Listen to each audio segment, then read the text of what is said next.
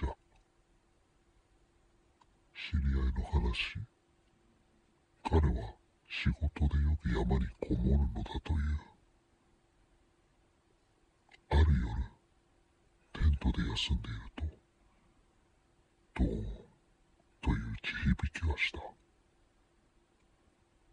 木でも倒れたのかなと外を見るとテントのすぐ近くに赤黒いものが落ちていた。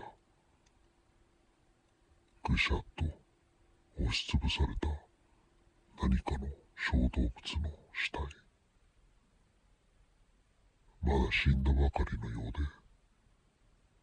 密かに湯気が昇っていた。しかしそれを押しつぶしたものはどこにも見当たらなかった。影も形もない。周りの森はしんと静まり返っている。すぐに宿泊する場所を変えたのだが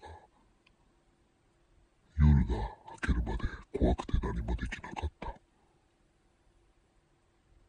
彼はその後も何度かそんな音を聞いているそうだ聞くたびまた何か押しつぶされちゃったのかなと考えてしまうらしい。